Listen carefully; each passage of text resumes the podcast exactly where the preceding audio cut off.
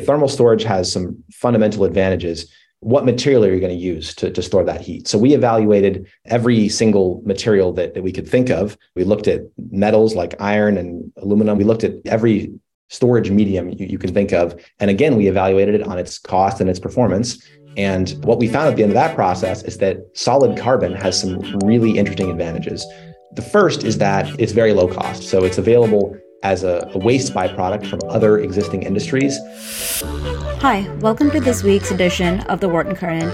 This is your host, Shivani Shikha, an MBA student at Wharton, and today Ned Downie and I are excited to dive into the fascinating world of energy storage.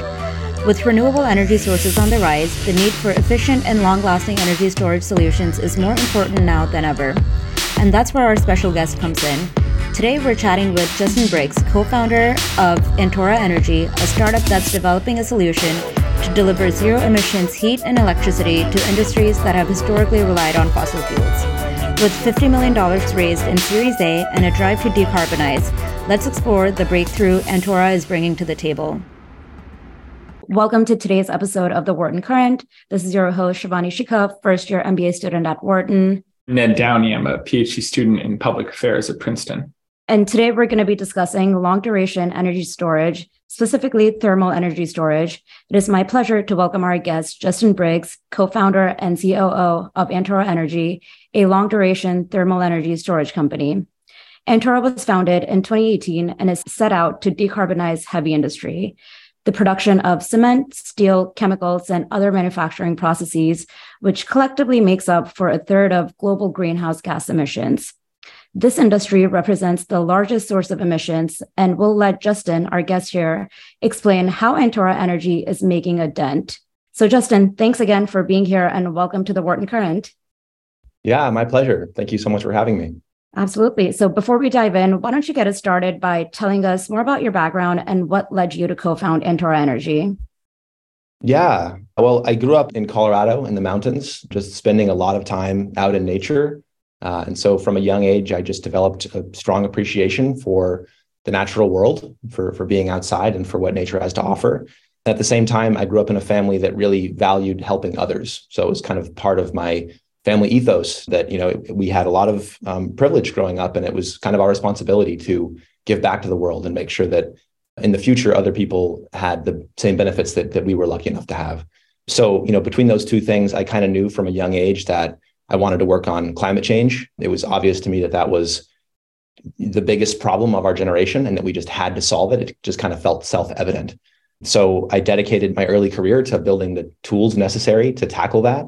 I went to, to Berkeley and studied physics and applied mathematics, and then did a PhD at Stanford in applied physics, where I focused on next generation renewable energy technologies.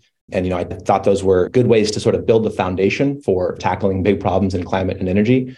Um, but by the time I finished grad school, I was really feeling the itch to do something more immediately impactful that would have a, a positive impact on human lives on a rapid time scale.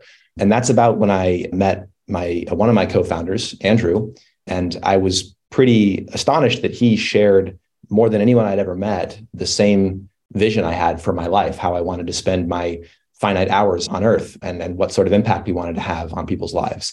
And shortly thereafter, we met our second co-founder, David, and he also shared this, this same vision. And so we just started talking about what are the biggest problems in climate and energy? What are the biggest missing pieces for a future energy system that is equitable to everyone on earth that gives everyone access to energy but that also does it sustainably in a way that can continue for many generations so we just started brainstorming ideas and i can get into what the process looked like for how we actually developed the core concepts around antora but that was the the beginning of it it was just us coming together and really connecting over a shared passion for improving human lives that's fascinating, Justin, and love the passion in the space for a problem that's so urgent.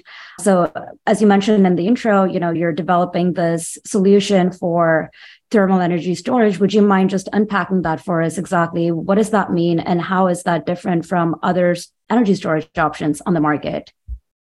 Yeah, that's a great question. So, Antora's technology is a thermal storage technology, and it's also a long duration storage technology. So, what does that mean? You know, these technologies, thermal storage and long duration storage, are really all about competing with fossil fuels. That's why we're doing this. And the reason fossil fuels have been so dominant for so long is because they're really, really cheap and they're really available. When you need power, you can just flip a switch and you can get power from fossil fuels. When you need heat, you can flip a switch and you can get heat. And you can do that really cheap. So to displace fossil fuels in a significant way going forward, you need something that is similarly inexpensive and similarly available. And that is exactly what long duration storage provides. That's exactly what thermal storage provides. So if you imagine operating in a high renewables environment like we increasingly are, where there's a lot of wind and a lot of solar, you're going to have periods of time where there's not that much production, not that much sun out or wind blowing. And you need to be able to bridge those gaps when there's not power produced from those variable renewables. And long duration storage basically just means you have a battery that can discharge for a long enough time to convert that spiky variable generation into smooth, on demand, 100% firm energy for those who need it. So that's sort of why we care about long duration storage or what long duration storage means. But critically, to do this cost effectively, you need to have a really, really inexpensive storage system. So, in some ways, long duration storage is synonymous with super, super inexpensive storage. And, and that's where thermal storage comes in. We can we can talk more about this, but thermal storage is one of the cheapest ways you can store energy. So that's why we think it's a really promising pathway for delivering this reliable, on-demand energy cost effectively, cost competitive with fossil fuels. And this is something we see as complementary with lithium ion batteries, which typically serve a shorter duration need on the grid and play a really important role. And you know, we hope that market expands and that lithium ion batteries continue to flourish. And that we can play a, a complementary role going forward. Justin, I know you're, you're, bullish on thermal storage in particular, and you know we're actually pretty interested in it too. We had another guest last year, of Rondo Energy, join also from thermal energy storage background. But you can dive a little bit more into why thermal in particular. I think you've kind of described some of the advantages of it, but there are certainly other companies that are thinking about long duration electricity storage, for instance, or maybe long duration storage in the form of fuel. What's special about thermal? Yeah, yeah, I love this question. This was one of the sort of central questions we asked ourselves when we started the company. Yeah, when we started Antora, we basically started from a technology neutral or a technology agnostic space and just said, problem is we need to figure out a way to store a lot of energy for very cheap. That's that's the challenge.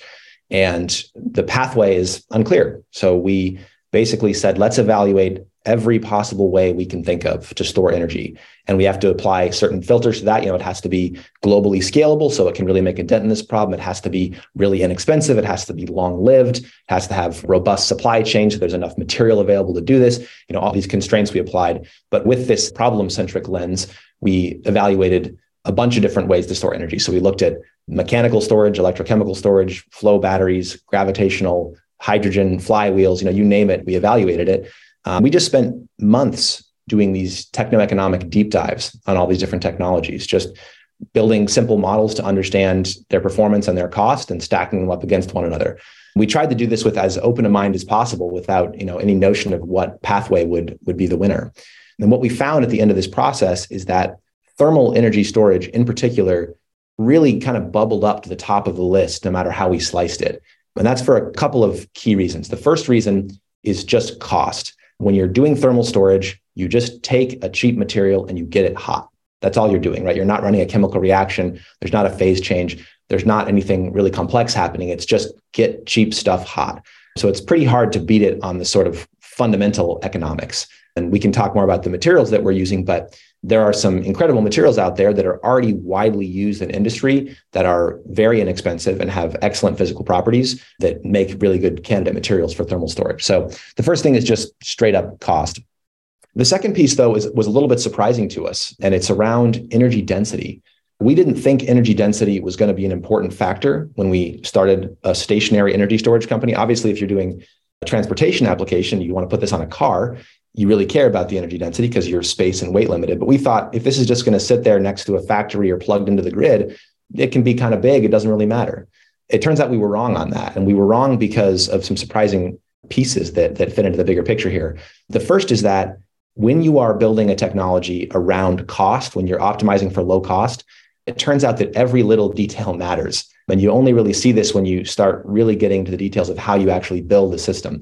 And so, for example, when you're building an energy storage system and you want it to be vastly less expensive than a lithium ion battery, you start to really care how much it costs to pour a foundation or to run piping and wiring or to build a shell that just contains the thing, a shell made of steel or how big the balance of plant is in general. And all these factors add up and add significant cost to the system. So having an energy dense system, having a, a, highly compact system levers down all of these peripheral costs, makes the whole system physically smaller. And that that means that not just the sort of fundamentals of the economics are good around the cost of the material using to store the energy, but the actual installed cost and the ongoing operations and maintenance costs are lower. And that's a key piece for, for actually getting to low deployment costs.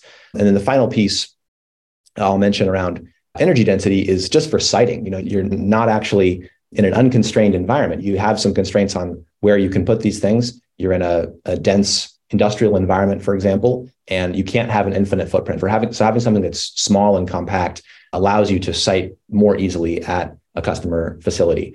And so when you take these things together, the fundamentals of the material cost and the actual installed cost due to the really high energy density that you can achieve with thermal storage, it starts to look like the leading option. So happy to talk through why thermal storage allows you to get to those really high energy densities, but that was sort of the, the key set of realizations that led us towards thermal energy storage. So you spoke about different materials that you probably would have experimented with before deciding on the key material that you're probably using for the Antora energy storage product would love to hear about you know how you came to that decision especially with these other constraints um, in, in in your vision about energy density cost effectiveness as well as durability yeah, this this could be a long conversation. I can talk to you about carbon all day long. It's a very cool material. So when we were doing this this process of uh, kind of doing a, a breadth first search of all the different ways you can store energy. And then, you know, we down selected to thermal storage. And then within thermal storage, there's still a lot of options. So we kind of repeated that same process and said, okay, thermal storage has some fundamental advantages. What material are you going to use to, to store that heat? So we evaluated every single material that, that we could think of. You know, we looked at metals like iron and aluminum. We looked at alumina, magnesia, calcium, silica, other metal oxides. Looking, you know, we looked at every every storage medium you, you can think of. And again, we evaluated it on its cost and its performance. And what we found at the end of that process is that solid carbon has some really interesting advantages. The first is that it's very low cost. So it's available as a, a, waste byproduct from other existing industries. And there is a tens of millions of tons per year existing supply chain for blocks of carbon, again, for other industries that we can tap into. So it's already been scaled up so that the supply chain is large, the costs are low. So the, the sort of fundamentals there are good. But what was really cool is when we started digging into the physical properties of carbon. So carbon is an amazing material. Diamond is carbon, graphite in your pencil lead is carbon. There's carbon nanotubes, there's graphene, there's so many different fun things you can do with carbon. So, from an engineering nerd perspective, it's an incredibly cool material to be working on. But for us, the things that really stood out were first, it, it has very high thermal conductivity, which is great for a thermal storage system because you like the heat to be able to be distributed throughout the thermal storage system evenly. And having high thermal conductivity allows that heat to, to flow smoothly through the system. But the second thing, and even more importantly, is that solid carbon is incredibly thermally robust. So it does not melt at ambient pressure. It goes straight to gas phase, and it doesn't do that until over 3000 degrees Celsius, which for reference, that's like half the temperature of the surface of the sun. So we're talking really, really high temperatures. So it's one of the most thermally and mechanically robust materials that is available industrially today. And that allows you to, to get a couple different advantages. The first is that high energy density because we're swinging this carbon over a delta T. So when we charge it up, we heat it up, and when we discharge it, we cool it off. And the larger that delta T, that temperature swing, the more energy you can store per mass of carbon. So because carbon is so thermally robust and can tolerate such high temperatures, you can have a large delta T, a large temperature swing, and therefore a lot of energy stored per quantity of material. So that is, is very helpful for the reasons that we already discussed, driving down the system cost and making a small system. But equally important, I think, is because you're able to store energy at such high temperatures, and we're storing above 1500 degrees Celsius, you're able to supply heat to really hard to decarbonize industries like steel, cement, uh, lime, glass, petrochemicals. These are typically thought to be really hard to decarbonize because the temperatures they need are above 1000 degrees Celsius. And there's just not that many materials that can hold heat and deliver heat at those temperatures. As a last thing, carbon also has a, a, really high specific heat capacity. So combined with the large delta T, that's what really gives you that incredibly high energy density. So all in all, it's physically, it's got superlative properties, which we were really blown away by, especially when combined with the cost and the existing supply chain. I love this. I feel like we've gotten, in some ways, we're following the same kind of journey that you had and figuring out how to get to this product from the whole landscape of your different options down to all right thermal storage down to all right thermal storage using carbon. I feel like we also owe our listeners just to walk through how this product works. Kind of alluded to it in these discussions, but you just walk through that whole process of how the heat goes from production to storage to consumer in your product. And is it tied to green electricity or are you guys able to use it in a lot of different use cases, maybe transitional ones as the market moves in that direction? Yeah, yeah. So the way the the product works is is really fun. So I'll walk you through it. We take electricity from any source. So to your point, um, it can be from wind, it can be from solar, it could be from a nuclear power plant, it could be from hydroelectric. We're agnostic to the source of electricity. Ideally, it would be a, a zero carbon form of electricity, so that we're reducing emissions. But we can take any form of power. So we use that electricity ideally when there's excess wind and solar generation, and we use that to resistively heat blocks of solid carbon. So that process looks basically just like how your toaster works. You just run electricity through a resistor, it heats up, and instead of heating your toast, in this case, it heats our blocks of carbon to very, very high temperatures. So these blocks of carbon are stored in an insulated shell, so they're not leaking that heat back to the environment. So just like your coffee thermos keeps your coffee hot, the insulated shell keeps our hot carbon hot.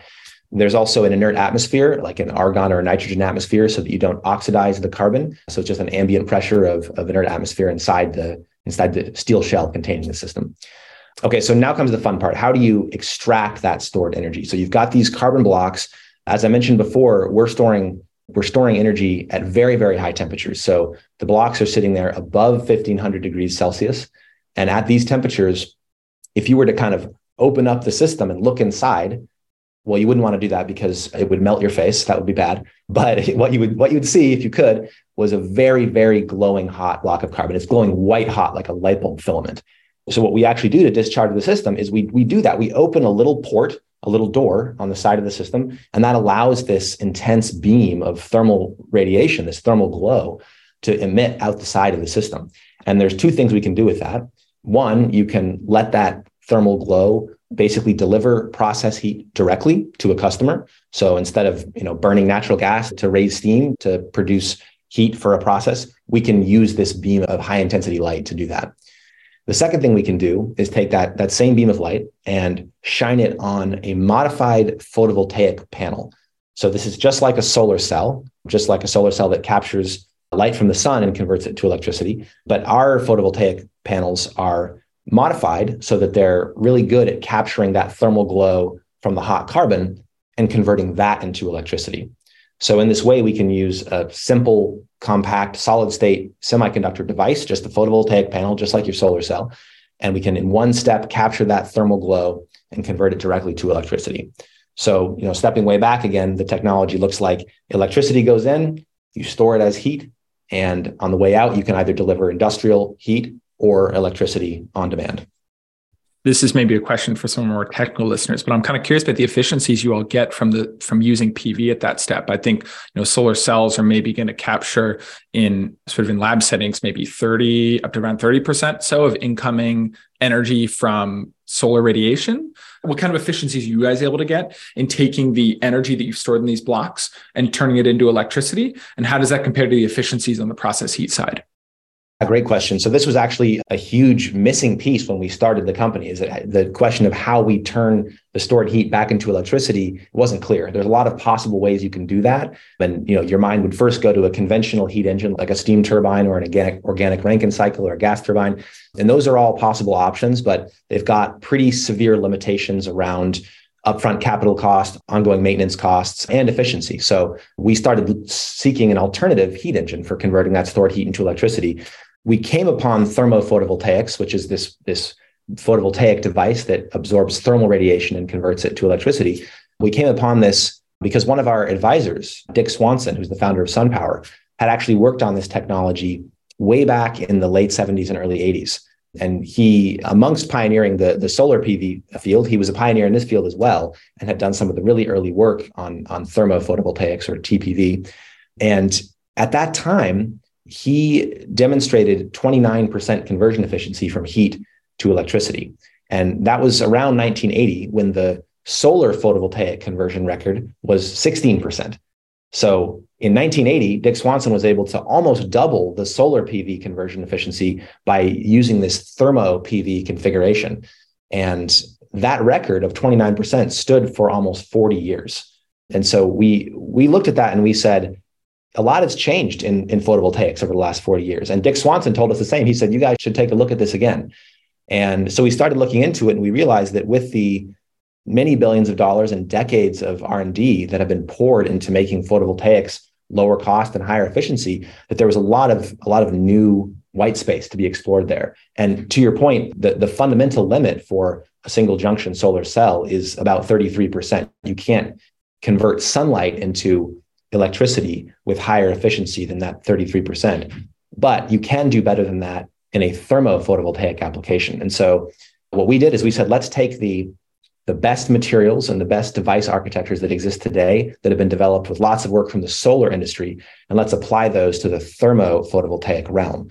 And what we're able to do now is instead of uh, being limited to that 33% conversion efficiency like solar PV is, we can actually exceed that. And we've now demonstrated over 40% conversion efficiency from heat into electricity. And that's the world record for any solid state heat engine converting heat into electricity.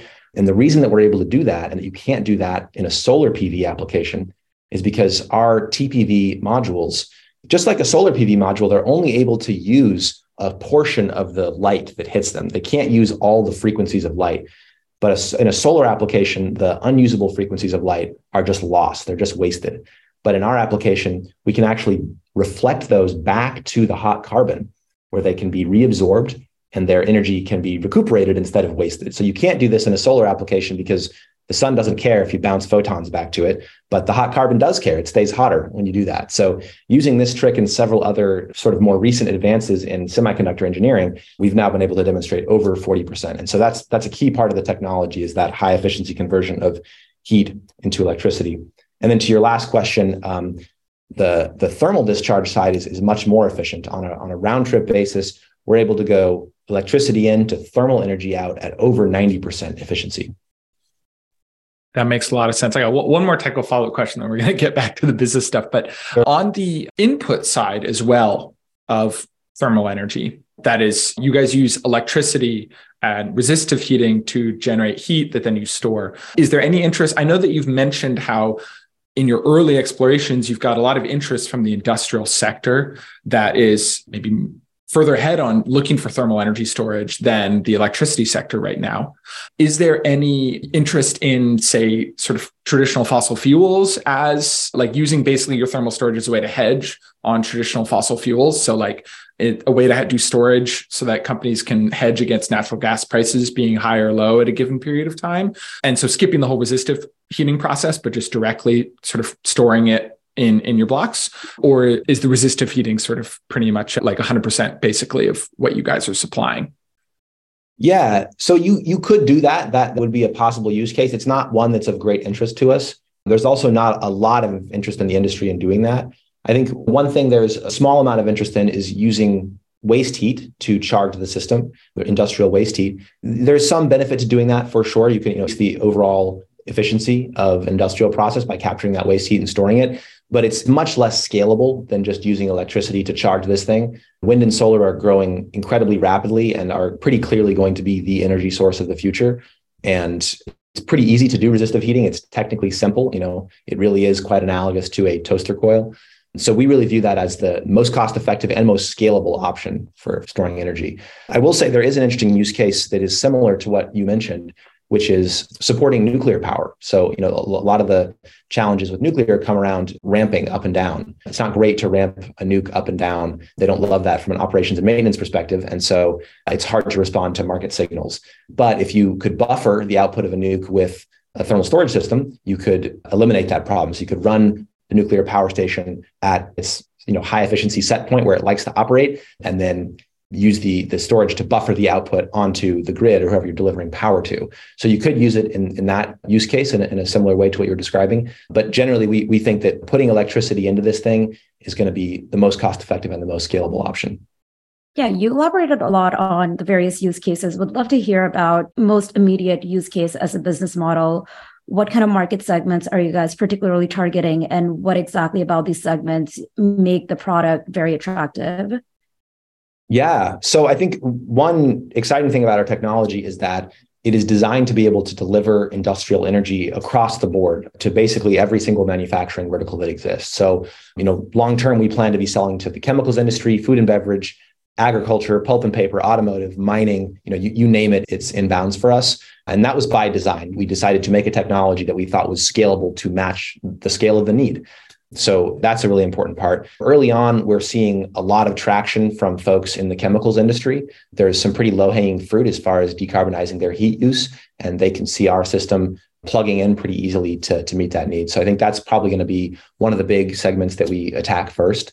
It's important to note that we have a, a really exciting competitive advantage because of the temperatures that we're storing heat at. As I mentioned before, we're storing heat above 1500 degrees Celsius.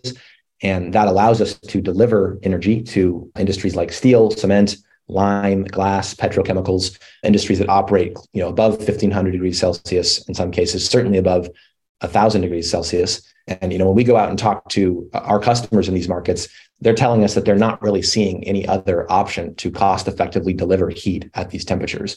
So we're pretty excited about those verticals long term as far as things that don't really have another solution for decarbonization. And that's exactly what we're targeting. What are the, you know, the hard problems that wouldn't be solved if we weren't working on them? Yeah, I would love to hear more about these industries that you mentioned that rely on extreme heat, chemical, cement. A lot of them operate on extremely thin margins. So, cost competitiveness for any alternative solution for them becomes very critical. How's Antora's technology on this cost curve and how does it currently compete? And how do you see that competing in the future with fossil fuels or natural gas? Yeah, this was another one of the big questions that we asked ourselves when we were starting the company. Probably the the hardest criteria we had placed on our search process when we were looking for the ideal storage system was around cost. And in particular, we had to see a pathway for the storage technology being cost competitive on a raw economic basis with fossil fuels. So we truly believe that if you're going to displace fossil fuels long term, and if you're going to do it rapidly, especially, you need to have something that just wins on pure economics. So our technology was built around that premise by design. But to your question, Shivani, we're not going to be there on our first deployment. A lot of the customers we're working with initially are customers that are willing to pay a small green premium for having zero carbon energy. That's a signal that folks, you know, care enough about this problem for whatever reason. Maybe it's shareholder pressure or pressure from the C-suite, or just you know wanting to hedge against fossil fuel volatility. Um, but there are customers today that are willing to pay a small premium over fossil energy prices. But very soon, we believe that green premium is going to go away, and we're going to need to be just competing on raw economics. So long term, cost parity with fossil fuels is where we'll be.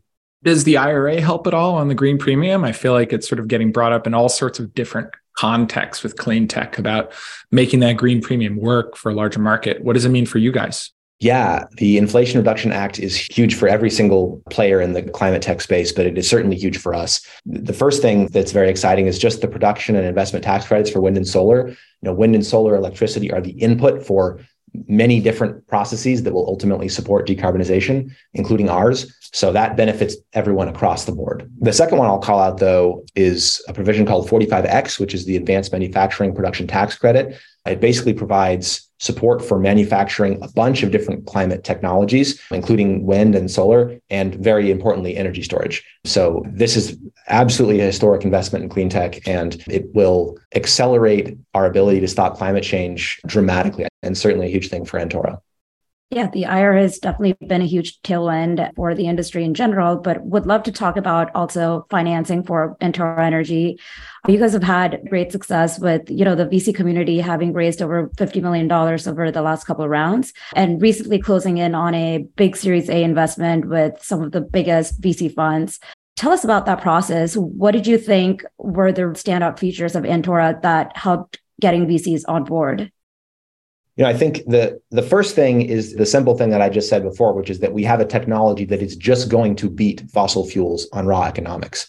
The VC community can look at how big the fossil industry is right now, and they can see, you know, trillions of dollars, and they see a pathway to replacing that with something that is climate positive, that doesn't have any emissions, but that has the same economic scale. So It's just an economic bet that they're making and it's a good one. So that's that's the first and most fundamental thing. The thing that was really exciting to our investors and was also a filter we used to choose which investors, you know, we really wanted to work closely with was our mission. Our mission is to stop climate change for the future of humanity.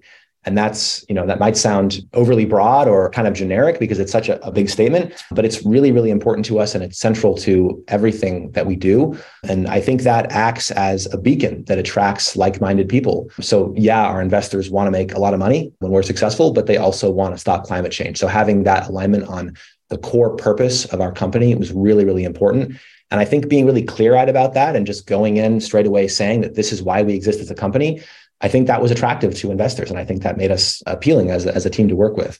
Related to that, I'll say our core values, I think, were also really important when attracting good investors and investors that we wanted to work with for the long haul. You can go to our website and see our core values. We've got some stuff written about them, but I'll call out one in particular, which is built with humility and openness. You know, humility and openness are incredibly important to us. We don't believe we have all the answers. We want to learn from others. We want critical feedback. We want to be transparent and open about what we're doing. And I think that level of, of openness and humility that we had, I think it built a lot of trust with our investors. It showed them that we were willing to, you know, completely open our books from a, a financial perspective, but also a technology perspective and show them exactly what we're doing and get their feedback. I think we've also derived a lot of benefit from that approach. We've learned a lot and we've made changes of course in the past because of feedback we've received from being open. And then I think maybe the third thing I'll say on that front is our team. When investors come to do diligence, they want to meet our team and, and know our team. And I think that was a huge benefit for us in the fundraising process and will continue to be so.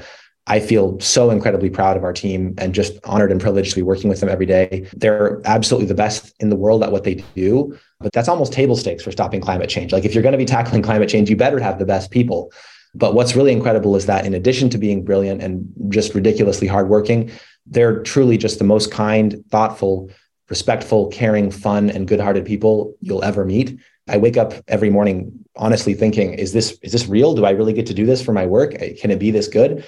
Um, and that's really because of the people that I work with. So that makes it really fun and special for me to do this work. But it, it also, I think, attracts great investors and makes the fundraising process a lot easier. Great to hear, Justin. And clearly, this technology is very versatile with a lot of use cases, right? So, you mentioned just with industrial facilities, how it's going to disrupt that industry. You mentioned nuclear use cases.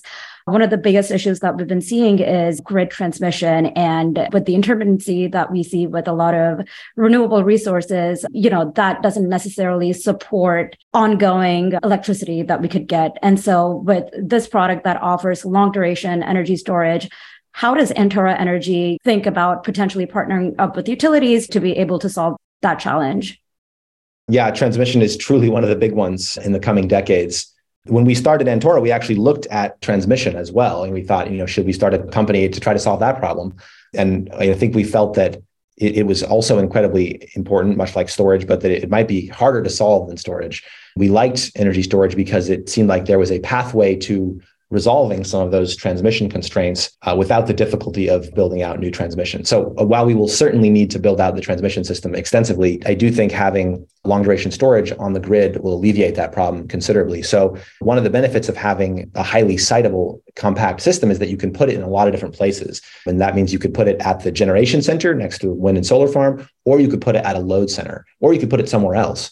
Um, so by having this flexibility on where you site the storage, you can actually do a lot to alleviate those transmission constraints. So, you know, when there's way too much solar power in the middle of the day in Southern California, you can just soak that up as a point of generation, relieve the, the transmission congestion, and then deliver it later in the day or later in the week when that power is needed. So we certainly think alleviating the transmission challenge is a big role for storage in the future. Yeah, it definitely aligns with some of the research that my colleagues at Princeton have been working on Nisha Manocha in particular has done some modeling on the impact that storage can have on alleviating transmission bottlenecks. And as we see the permitting challenges in transmission, just as you described, finding alternatives to having to go through those permitting battles is, you know, it's the kind of thing that you can save maybe 15, 20% of the transmission bill that you need if you think about storage. That's in the short duration storage context. I can't speak so much long duration, but you can see, I can imagine some increasing benefits from that. I want to wrap up with just talking about something that's really come through throughout this discussion, which is this personal commitment to the climate battle that you have. This is clearly pretty central to what you do. Can you just talk about that a little bit more, how it motivates you and how you think it should motivate other people? Yeah, yeah, absolutely. For me personally, and I know for my co founders, Andrew and David, the reason we're working on a company together is because we want to help people. We want to improve human well being on Earth. When we started the company, we, we looked at a bunch of different stuff, and uh, working on climate is one of the biggest levers, potentially the single biggest lever on improving human lives across the globe. And that, that's really important to us. We truly believe that you only have so many hours in this world, and you better dedicate those to something that is meaningful and valuable and you know what better thing to tackle than the problem of our generation so you know we believe that building a better energy storage system to deliver zero carbon energy to industry and the grid is the fastest path to having that impact um, but there's lots of different ways you know you can get involved with climate and energy. So i would say one of the biggest questions over the next decade is how will young people entering the workforce spend their time? What career choices will they make and you know you have the choice right now to go and work on a bunch of different stuff. But you know i would encourage people who are listening to really think like when you're at the end of your life when you're sitting down and talking with your grandkids about what you accomplished and they're asking you you know what did you do in the 2020s when you knew that the world was on fire and our world was being destroyed by climate change? What did you work on? Have an answer to that question you know like make them proud. So i would say you know go out there and, and tackle climate change. Thanks, Justin. This has been an incredible fascinating conversation. So, really appreciate having you here. For our listeners who feel inspired by this product, how can they learn more about your company and find out more information? Yeah, well, certainly you can go to our website, which is just antoraenergy.com. We've got some information there. Check out the open jobs posting if you're if you're looking for a way to get involved with climate and energy. You can also check us out on LinkedIn and Twitter. Great. Thanks so much, Justin. Appreciate you being here. Yeah, my pleasure. Thank you guys so much. That's our show for today. Thanks again to Justin for joining us. Now, if you like this conversation, do spread the good word online. You can find us and tag us at The Wharton Current on Instagram and at Wharton Current on Twitter. And look out for our next episode later this month, so stay tuned.